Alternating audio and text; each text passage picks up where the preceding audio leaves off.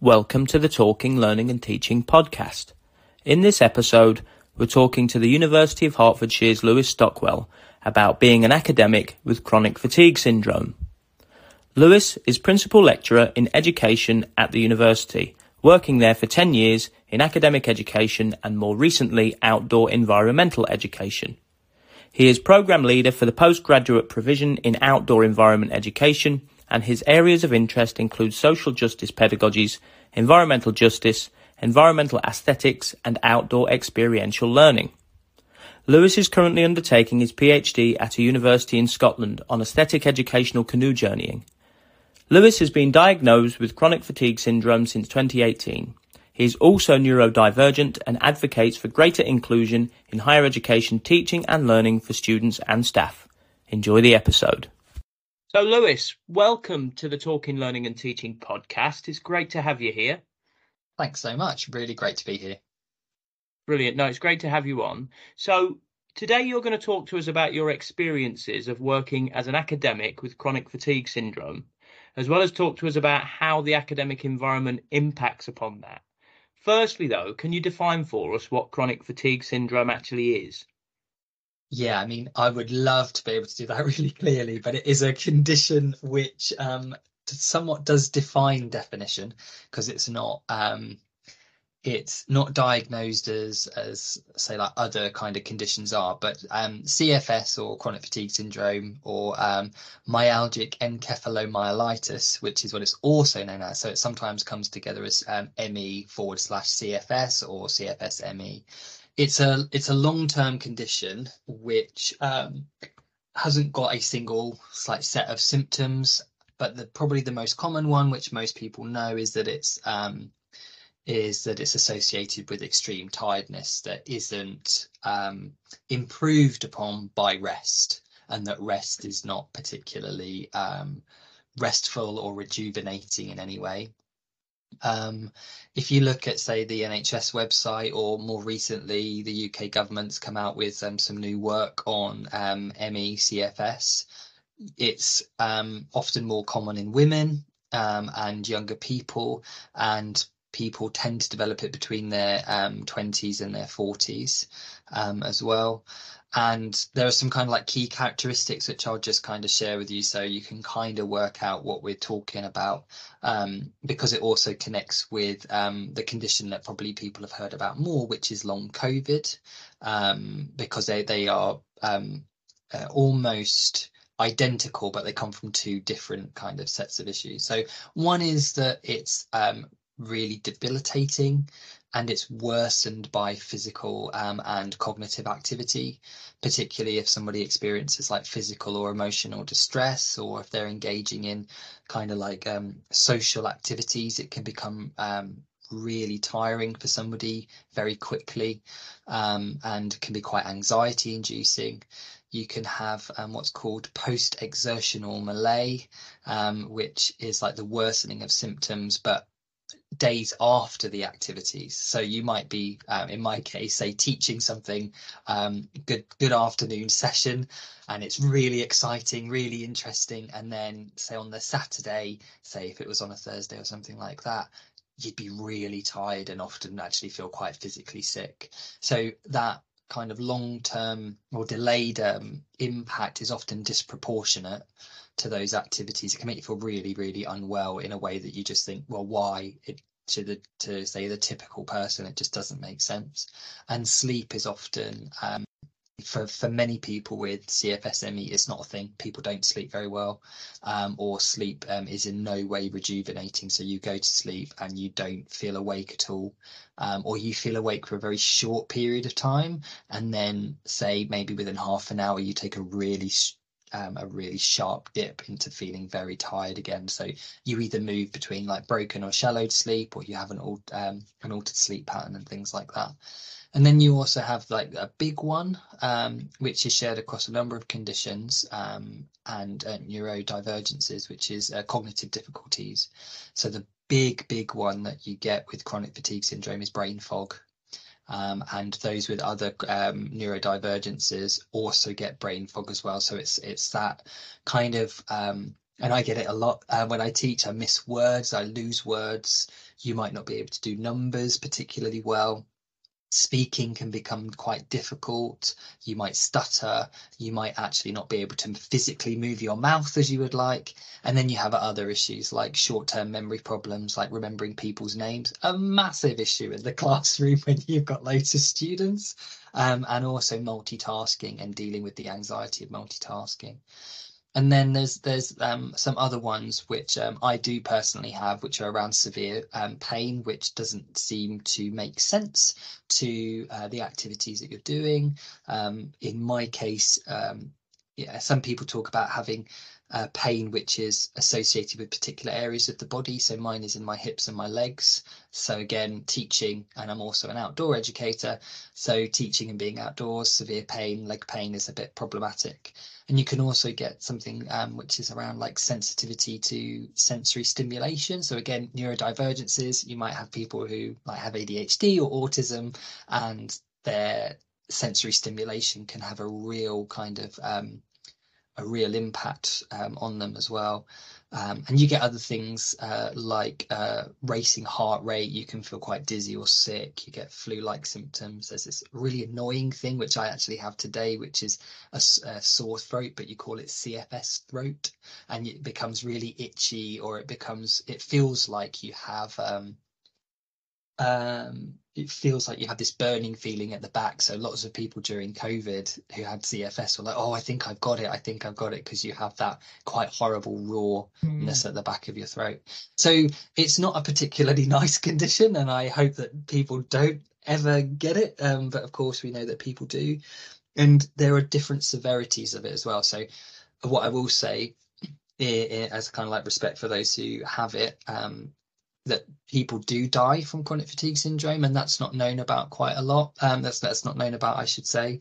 Um, people do die from the condition, and there are really severe forms of the condition where people can't get out of bed, they can't feed themselves, uh, they rely on 24/7 care, and then you have a more medium to mild forms. And whilst mine does affect me in my everyday life, so it's life limiting disability, um, mine would be classed as quite mild really, although it actually in the in the grand scheme of things in my daily life it actually affects me quite a bit. So the terminology is a bit uh, challenging around the condition and there's a lot of uh, discomfort in the community about the way the condition's described and spoken about. Yeah i mean so much there. I mean, thank you for yeah, that. Sorry I mean, that was that. no, no, it was no, that was an absolute, you know, education in learning about CFS or ME or whatever mm. terminology is used. I mean, just sort of outlining the terminology that's used, I think, is helpful. And obviously, you did talk about a lot of the main symptoms there. One thing that really struck me was this kind of um, the impact of kind of cognitive work on yeah. on your CFS, and that's what I wanted to explore next, actually, because obviously being an academic, we do lots of cognitive work, don't we? So, I mean, how does academic life impact upon your chronic fatigue syndrome and vice versa with all that sort of cognition that you're required to do, as well as the physical work you are required to do? Because you obviously said you're an outdoor educator as well, didn't you? Yeah, so I kind of got the. I don't think I'm particularly set up well for having chronic fatigue syndrome um, because I'm both a philosopher of education. so I spend either my time in books or my time outdoors. And so I kind of think maybe, maybe there's something deeper going on there. Um, but yeah, so chronic fatigue is um, definitely impacts on academic life in, in lots of different ways. Obviously, as you said, it's intellectually demanding. We do a lot of high level cognitive work. It's not a particularly easy job when it comes to managing different tasks. Um, and so it, for me, it affects me in lots of different ways. So, you know, let's talk about teaching because, you know, we both love teaching. It's what we do being with students is both an enriching experience, engaging them outdoors in practical skills, or being in the classroom sharing, you know, philosophy of education theories or pedagogies. They are both enriching activities in the moment, but they actually can make me feel very physically sick and very unwell um, in that moment. Um, I was supervising a clinical psychology student this morning, and I had that kind of dizziness that um, is characteristic of CFSME. And you know you have to work out how you're going to handle that situation. Sometimes you can just carry on and um, you can mask it. So you know in with neurodivergent students we talk about masking a lot or neurodivergent academics. It's kind of similar with cfs where you work out what you can mask and where you need to change your behavior. Um, so you know slowing down slowing down your speech um, letting the other person speak when you know you know so you kind of have to engineer the situation without letting that happen. It, it uh, without um yeah again words there you go without um letting it take over I suppose is what I want to want to say there. Um, everything, for example, like from the commute to work, people kind of um, uh, say non-disabled people, they don't necessarily get overly impacted by their commute. I drive, um, but that can be quite stressful and can be quite draining for some you know for some people all the way to you know standing up teaching can can be a real physical um, challenge so for me it, it affects me in in the way that I actually practice as an academic. I have to think about how my workload is going to be managed. And that can obviously be problematic in a university um, because you're working within a system which is connected to other people's systems and timetabling and, and so it can be really um, challenging um, and what i would say one of the challenges that i've really faced is actually asserting the fact that i have needs you know that's a real difficulty i think for lots of people who have disabilities who work in higher education but elsewhere but actually asserting the fact that no i need something and i shouldn't feel guilty for needing that. So there's a real tension, I think, for me between wanting to do something well, wanting to teach well, and then my body not meeting what my consciousness wants. I suppose that's the only way I can describe it. There's a real distinction there that I feel viscerally. Uh, you know, that that's yeah. kind of where I'd say. Yeah, I mean, it's interesting what you said there about needs and kind of the, the challenges that come with asking for those needs to be met and, and, and needing those needs to be met. I mean, what reasonable adjustments would be put in place for an academic with CFS, for example? So this is a good question. So it's done on a, it's, it has to be done on a case by case basis, partly because of the Equality Act, um, and quite right too, um, because it is um, it, it's not what you would call a kind of a typical condition. That's not great terminology, but you know, we'll work with it for now. It's not like having a stable um, neurodivergence or a stable physical disability.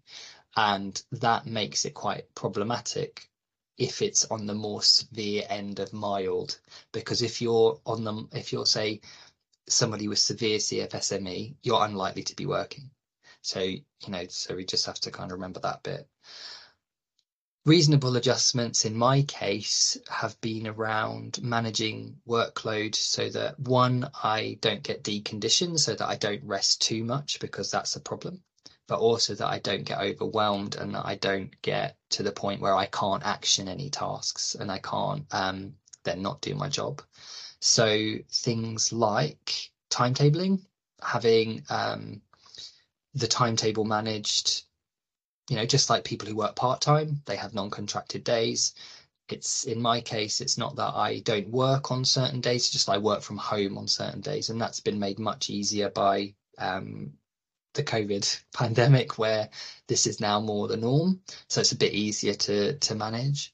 Other things are having rest breaks um, in the day, and if necessary, saying, you know, I'm going to block out this part of my um, day to not be in meetings because meeting other people is really draining, um, and that be okay. So reasonable adjustment, you know, that's that's kind of something that we spoke about with human resources with our, our people development group about that when when um, when this all happened.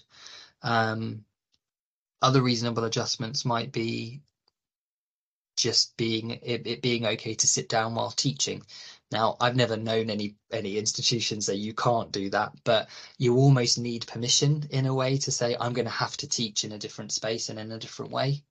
Um, and so it's sometimes it's not always about the formal, um, say adjustments like medical leave, which you might need, but actually some of those more cultural norms need to be challenged and need to be um, engaged with in a in a healthy way. And and I must admit, um, you may not often hear an academic say this, but I was really lucky or fortunate, I should say, to have a um, an HR business partner who knew about COVID.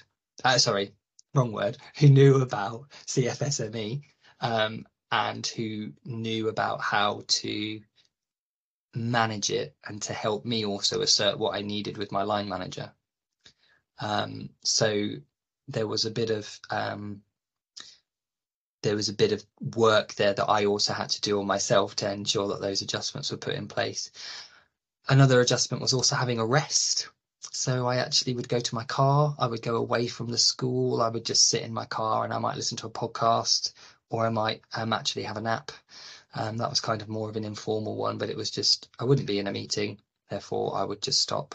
And that was fine because the, the end goal was, did I, was I doing my job? Could I do my job? And if yes, then I that that was what we would class as a reasonable adjustment.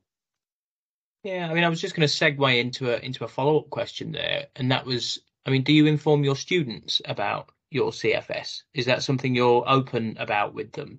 This is a good question. I've just written a book chapter on this about um, um, kind of different notions of professionalism in outdoor education in HE. And one of the things that I've I've written about is having a disability in uh, the environment. Be- and and I tell all of my students that I am neurodivergent and that I have a life limiting psychosomatic disability. And the reason, there's a couple of reasons. One is because I think it's really important that students know that I may have to behave differently in order for them to be taught. And I think that's really important for the second reason, which is that students then know that there might be an ally in the room because, as we know, the majority of students actually don't um, disclose that they have a disability. Um, and I think that's both terrible because I believe that they should feel comfortable enough to do that, but also it's you know it's their right to do that, and also that I, I want them to know that they're in a community where they're going to be supported if they do that and if they feel comfortable to do that. That's really important to me. So yeah, I do tell them, and when you're in outdoor education, I tell them because it's a health and safety risk. So I tell them because they might need to know that I'm not always going to be able to model good practice. You know, there's a bit about in outdoor education about modeling what you want a learner to do in not being an exception, as we would hope most educators uh, would kind of foster that. You know, we both rolled our eyes at that because I, think that saying that we would, uh, you know, we're we're in dreamland there. I know, but in in outdoor education there is a real kind of sense that we shouldn't be asking students to do something that we wouldn't do ourselves. But sometimes because of the disability, I can't, you know, I can't take them to a um, a point on a, an orienteering map because I can't get there because I won't be mm. able to mm. get back. Or if I do, I'll be very unwell. Yeah. So yeah, I do tell them and I and I share that with them and I and I I would not expect them to share that with me necessarily, but I say, you know, if you do want to talk, I can put you in place with, I can put you in the right place to get support if you need that. Um, and help them kind of reduce that anxiety, which is often present with those learners who have um, neurodivergences or physical disabilities, because, you know, in most cases, with big institutions like ours, it's always present that kind of worry, stress, or, or anxiety. No, I think that's really good that idea of sort of allyship really because I was doing a different podcast episode a, a, week or so ago and we were talking about students with neurodevelopmental disorders. I, I listened think, to that. I, I listened to that yeah, podcast. Yeah. yeah, it was it was good, wasn't it? I think that John Devine it was from uh, Buckinghamshire yeah. New University and he was sort of saying that you know the, the proportion of people in the population is about three three to four percent, but in sort of universities it's closer to ten percent. So you can pretty much guarantee really that you are going to have students that are neurodiverse that have neurodevelopmental disorders in your classroom, and I think that that idea of allyship is is really mm. really important, isn't it? Uh, mm. In in that perspective. Uh, in our sort of pre-podcast chat that we had a week or two ago, you, you mentioned that academia can be quite anxiety inducing.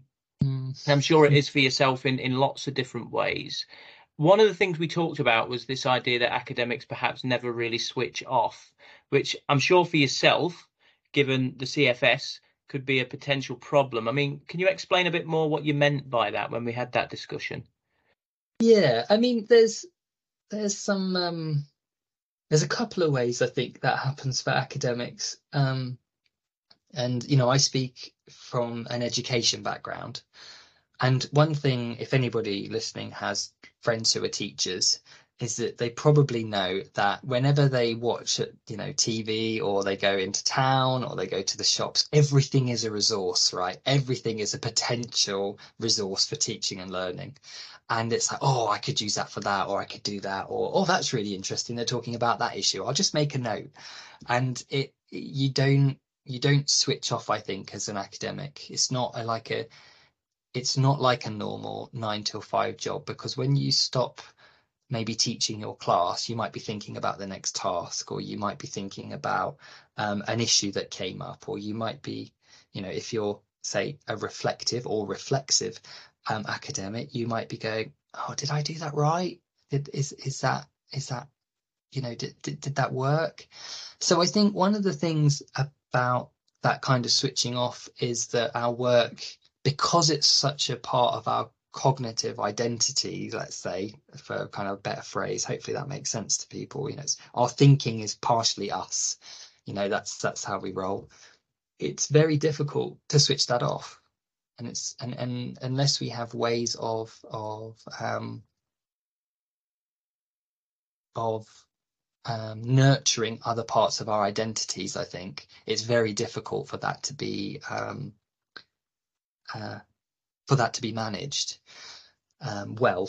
So, for example, I am a canoeist. I also do watercolors. I try to find ways of processing what's going on in my uh, in my mind, so that I can feel less anxious um, outside of work because I do think about work a lot. It's an important part of my identity. Like for many academics, their academic identity is is a part of who they are. That's how they would identify who they are. And I think just like many other professions, um, but I think in this, it, not to say that academia is a special case, but we do have to remember that you know when you get down to the moral value of what we do. I like to think about it like this is that we are contributing to something much larger than ourselves if we're doing it right.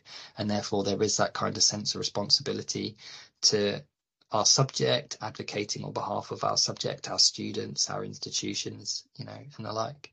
So academia can be anxiety inducing, I think, because we, if we're doing it well, we care. Notice there's, there's, yeah, if we're doing it well, we care. and I think when we care, it means that when things don't go well, or when things come under strain, it matters. It's not stuff that we just throw away. It's not stuff that we just ignore. You know, we're both very dedicated to learning and teaching, which means that our colleagues and our students matter a lot.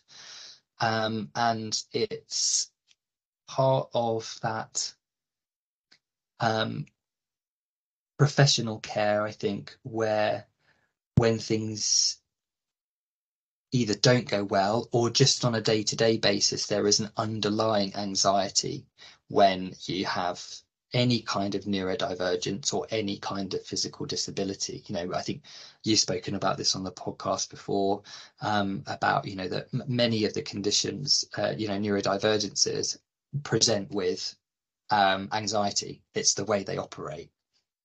Um, and it's the same with chronic fatigue um, because it's a psychosomatic condition there's lots more going on than just the physical. And you know i i i worry about what people think. I want to make sure i do a good job and i want to make sure i do a good job in spite of having a life limiting condition as well. Um, and um, i think the very nature and culture of higher education at the moment is one that both um, works on anxiety and works on people feeling anxious in certain circumstances to enable the job to be done. Um, which I know sounds a bit bit negative, really, but I think there is a bit of a you know we do have to do a bit of truth telling in a way, and we do have to recognise that it's not always a nice place to work, whether that's at the institutional level or whether it's in the sector more broadly. You know, we've got broader mm. issues at the moment. Um, I'm sure most people listening to this will know about funding crises and um, strikes and all that stuff. Don't want to get into that too much, but it's part of the culture. It's part of what's happening in our work, which means that we can't always easily switch off. We can't always be calm in what we do. Um, we can't always be at um, at ease with with what we do.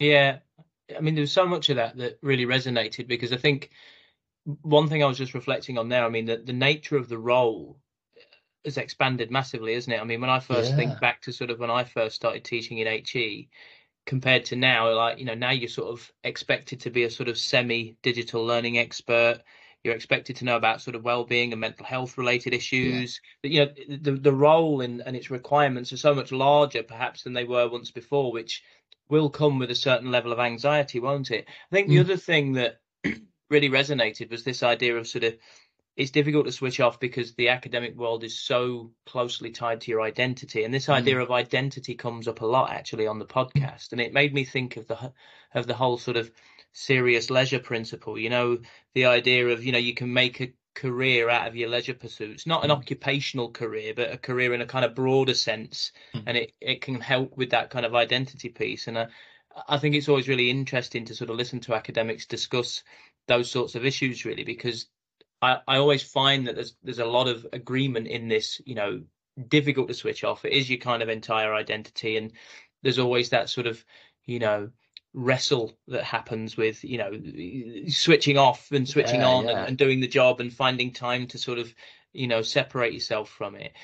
Again in our in our pre-podcast discussion you mentioned that you are a sunflower lanyard wearer. Yeah, could you tell us a bit more about what that means? Yeah so one of the interesting things about having uh, chronic fatigue syndrome along with say colleagues who might be um, who might have ADHD, might have a form of um, autistic, spe- uh, autistic spectrum condition or, or other conditions like that, is that when you look at folks like us, people wouldn't know you have a disability because we are, you know, sadly very behavioristic beings and we look for cues and we look for things like that. And if we don't see it, we don't believe it.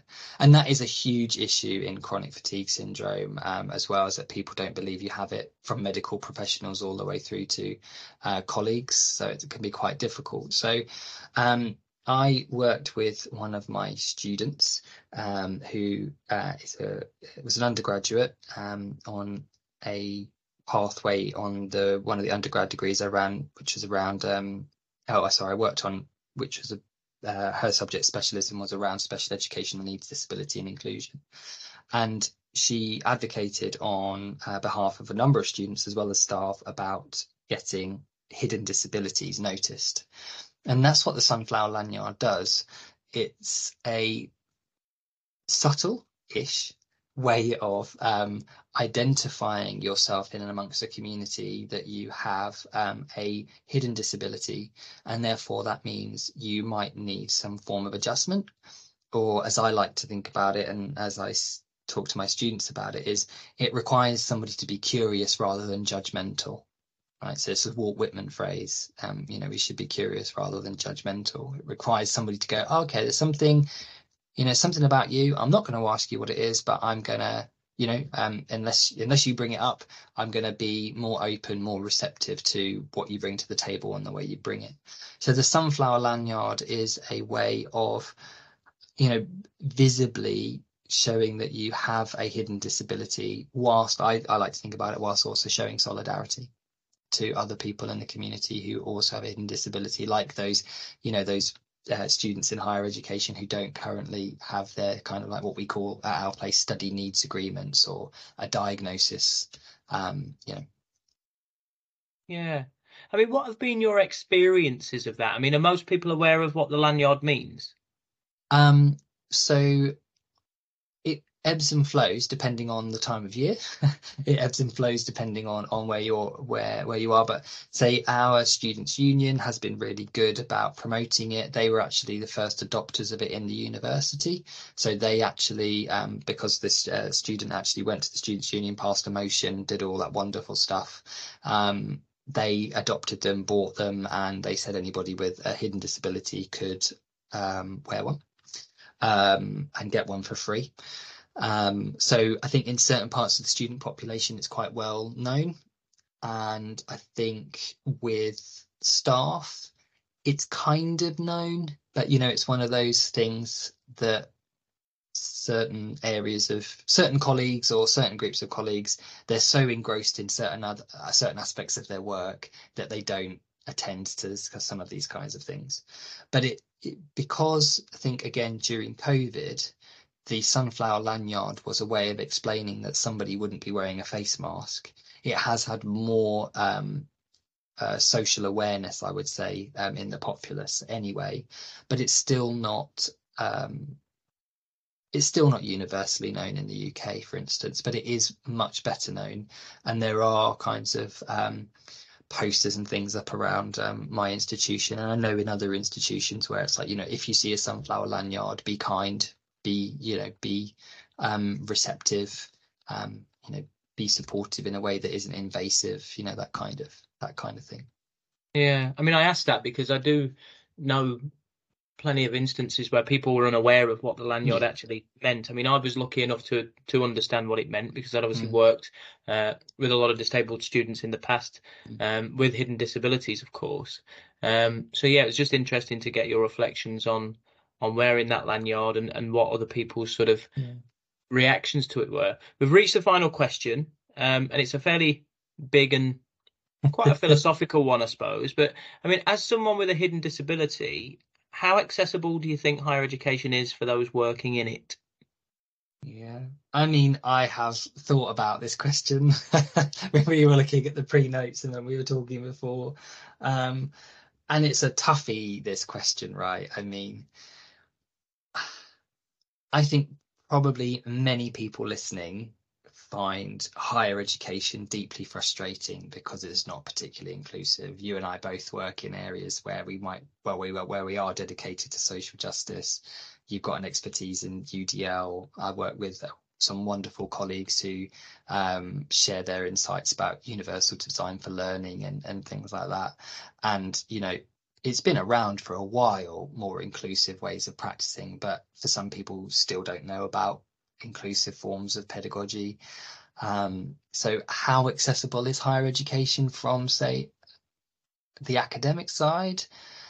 It depends the kind of institution you're at my experience of being in higher education, and I, I suppose I didn't, um, haven't, haven't, we haven't spoken about this yet. I'm also doing a PhD alongside working full time, so I've actually got experience of two institutions. One's a post 92, and one is a Russell Group um, ancient university in Scotland. So you know, very, very different experiences here, and I have to say that there were I know from the student perspective in both institutions, my institution I work in is much more inclusive and much more set up for being accessible and making reasonable adjustments and supporting managers and staff to understand how to better support those with um, hidden disabilities or with a disability generally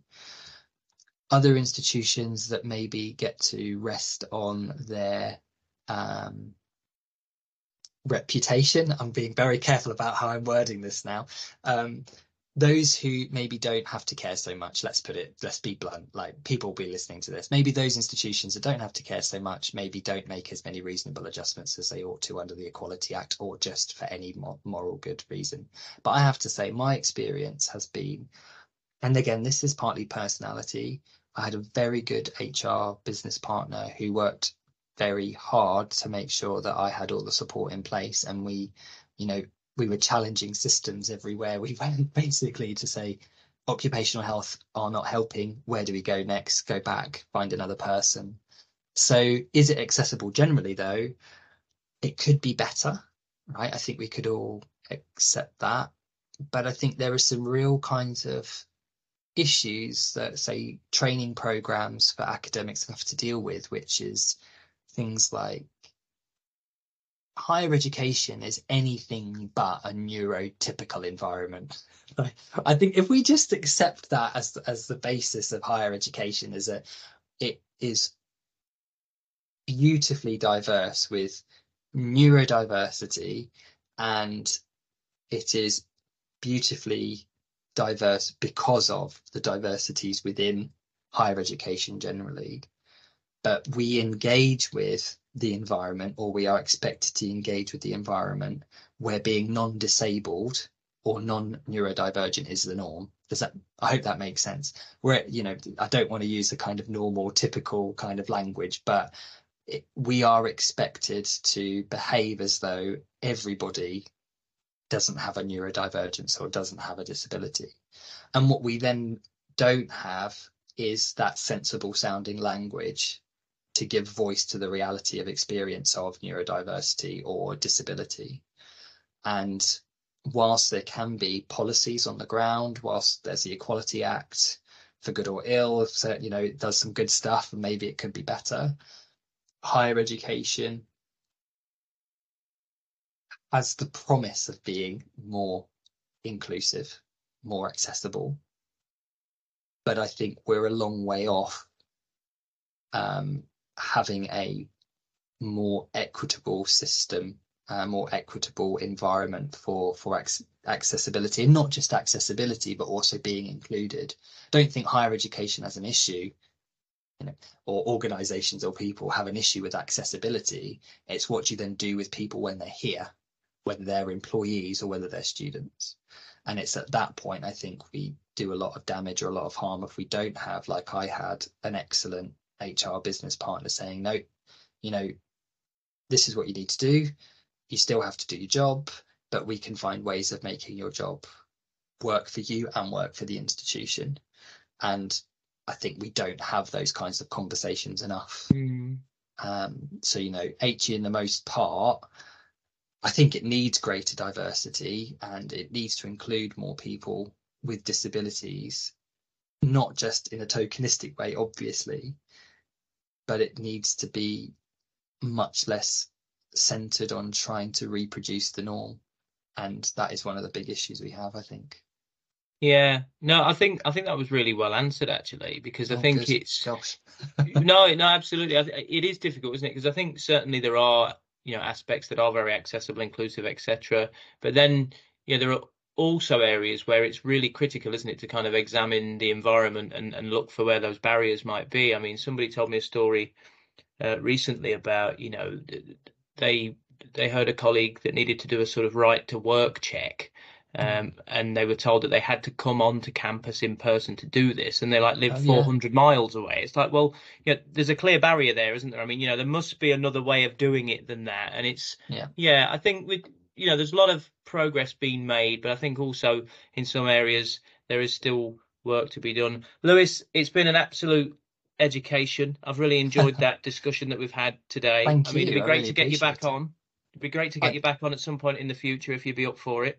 Definitely, for sure. It's been really great, and I'm, I, you know, I'm really glad you're doing this. I think it's right at the very heart of what you know a good university experience should be about, and what good higher education should be about, Kevin. So I think you know it's it's great that you're doing this. Oh, thanks. Well, I'll take that feedback. So uh, on that note, thanks ever so much, Lewis, and we'll thanks get you back much. on at some point in the future.